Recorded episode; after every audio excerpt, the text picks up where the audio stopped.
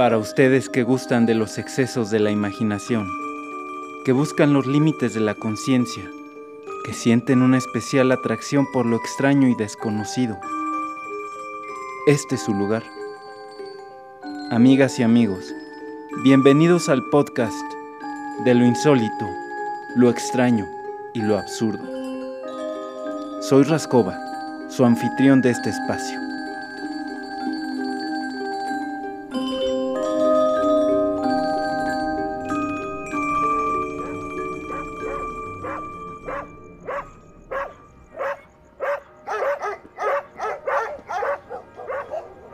Hace poco más de un año, mientras deambulaba por las calles del centro histórico de Puebla, me desvié para entrar a la emblemática librería profética. Entre los libros, uno en especial llamó mi atención. En la portada aparecía la foto de un perro negro con mirada muy triste. El título, Corazón de Perro, de Mijail Bulgakov. Yo estaba unos días de rodar mi cortometraje Adopte un perro, una tragicomedia surreal en la que un oficinista es desplazado por un perro callejero que él mismo rescata. Dado que estaba muy sumido en el universo de mi historia, la imagen y el título del libro me atrajeron como un imán. Camino a la caja, su sinopsis me emocionaba cada vez más. Un endocrinólogo inserta en un perro callejero las glándulas seminales y de la hipófisis de un hombre recién fallecido con la intención de lograr el añorado rejuvenecimiento de sus pacientes. Contrario a lo que esperaba, en pocas semanas el perro se transforma en algo parecido a un humano. Bulgakov fue un escritor ruso, golpeado y tachado de antisoviético por el régimen comunista en los años 20. Su estilo satírico hirió la susceptibilidad de las autoridades, por lo que gran parte de su obra fue censurada. De hecho, en la Unión Soviética, Corazón de Perro solo pudo ser publicada en 1988, 62 años después de ser escrita. Imagínense. En 1926 escribe La Huida, una pieza teatral que tampoco satisface al partido, por lo que se le piden ciertas enmiendas que modificaban por completo la esencia de la obra. Bulgakov se niega rotundamente a hacerlo, y a partir de ese momento, su nombre estaría marcado de por vida por la persecución, tachado de reaccionario, de conservador, de partidario de los guardias blancos, la oposición burguesa de aquel entonces. Las puertas se cerraron por completo para Bulgakov, que vivió en la miseria muchos años. En 1930, Stalin, que había disfrutado su obra Los días de Turbín, le da una segunda oportunidad y lo integra en el Teatro de la Juventud Obrera de Moscú. Esto no lo exentó de un constante acoso por parte del comisariado del pueblo, hasta que finalmente escribe una obra que no es del gusto del gran camarada y vuelve a caer en desgracia. Unos años después, el infortunado escritor cae enfermo y muere. Sus últimas palabras fueron, que lo sepan, que las conozcan, refiriéndose desesperadamente a sus obras. Pero, ¿por qué los escritos de Bulgakov irritaban tanto a las autoridades soviéticas? ¿Qué era lo que segregaba tanta bilis en sus estómagos? La irreverencia a la autoridad a través de la risa, querido público. La risa, esa emoción incontrolable, irreprimible, disfrutada y al mismo tiempo temida desde tiempos antiguos por los reyes y los emperadores, quienes no dudaron en cortar la cabeza de sus bufones ante algún chiste indebido que desataba la risa en la corte, al tiempo que hería su orgullo. La risa es el arma más peligrosa para el autoritarismo, censurada en muchas ocasiones tanto en el ámbito político como en el clerical o en el académico. Por ejemplo, ¿recuerdan aquel libro prohibido por los monjes medievales en la novela de Humberto Eco, El nombre de la rosa? Pues se trataba de nada más y nada menos que un tratado sobre la risa de Aristóteles. ¿Se dan cuenta? Bulgakov es una víctima más de la añeja cruzada de los tiranos contra los comediantes. Citando al gurú del guion Robert McKee, los escritores de comedia, esos airados idealistas, saben que si sermonean al mundo sobre lo podrido que está, nadie los escuchará.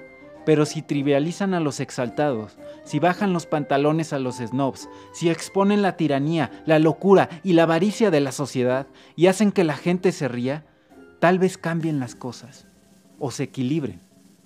Dios bendiga a los escritores de comedia. Y Corazón de Perro es justamente eso, una comedia. Una comedia grotesca escrita en un momento de transición entre el viejo orden zarista y el nuevo comunista. Imagínense todas las pasiones que se estaban desatando en ese momento histórico, único en toda la humanidad. De la novela de Bulgakov se desprende una moraleja. Ningún salto genético producido de manera artificial puede obtener resultados felices, de igual forma que una súbita y radical transformación de los mecanismos sociales culminarán en el mayor de los desastres. Querido público, déjenme contarles un poco lo que sucede con Sharik, nuestro héroe cuadrúpedo de la novela.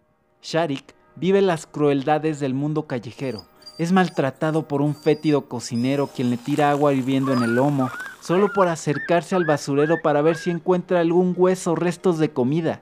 Herido y hambriento, es rescatado por Filipovich, un endocrinólogo que lo alimenta y le da hogar, pero después lo utiliza para su experimento. El médico confía en encontrar el manantial de la eterna juventud, injertando en el perro las glándulas seminales y la hipófisis de un maleante recién fallecido. Sin embargo, el resultado es aterrador.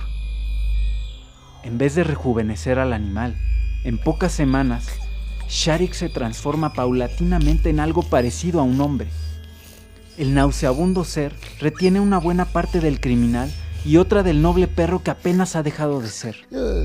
Este ser amorfo trastorna la vida del célebre médico que lo ha creado, metiéndolo en embrollos hilarantes ante el Comité de Administración y Vigilancia, que se ha adjudicado poderes dictatoriales sobre todos los habitantes del edificio en el que vive Filipovich. Esta novela es una alegoría al paso abrupto de la Rusia zarista a la Rusia comunista, una Rusia polarizada, con una mitad que odia a la otra mitad. Sergio Pitol dice de la novela Corazón de Perro lo siguiente. La sátira de Bulgakov no perdona a nadie salvo al ingenuo Sharik. El fallido injerto de órganos en el cuerpo de un perro resulta una injerencia inviolable a las leyes de la naturaleza, solo comparable con la imposición por decreto de un nuevo sistema económico y político a un país no preparado para el cambio. Este es un fragmento en el que el perro Sharik ya se ha convertido en el ser amorfo que ahora se autonombra como Sharikov, y el profesor Philip Filipovich es obligado por el presidente del Comité de Administración y Vigilancia a escribir un certificado de ciudadanía para su criatura. Escuchemos lo siguiente.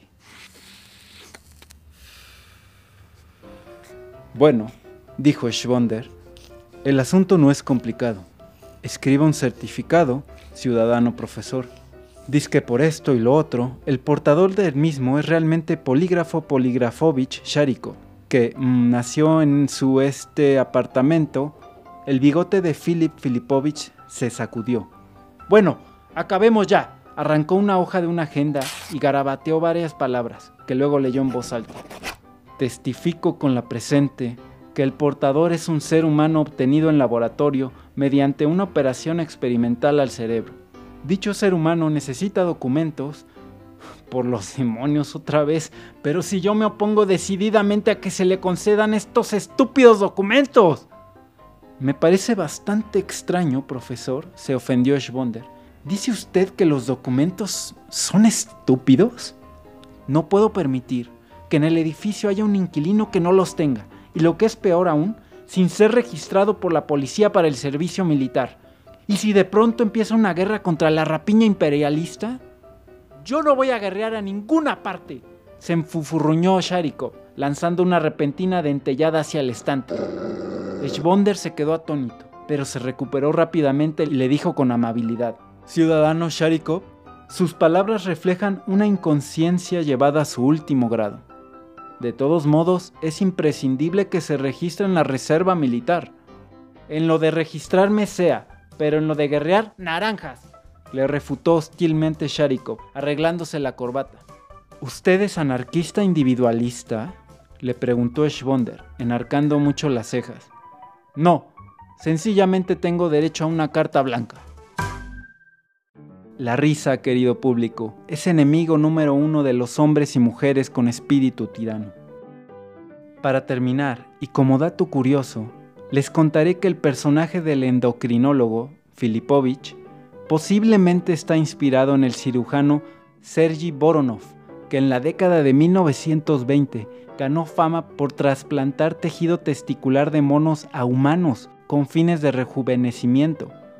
Años después de su muerte, en 1999, se llegó a especular que el virus del VIH pudiera haber penetrado en la población a partir de los trasplantes hechos por Voronov, un tema que sin duda da para otro podcast. Bueno, querido público, espero que hayan disfrutado este segundo capítulo y mientras nos escuchamos en el siguiente, yo me iré a buscar Iván Vasilevich, otra obra de Bulgakov, en donde Iván el Terrible, gracias a la máquina del tiempo, llega a Moscú de los años 30. Y antes de despedirnos, quiero agradecer a Ana Mari Ramos por haber colaborado en este podcast. Hasta pronto, amigas y amigos. Soy su anfitrión Raskova. Nos escuchamos en el próximo podcast de lo insólito lo extraño y lo absurdo.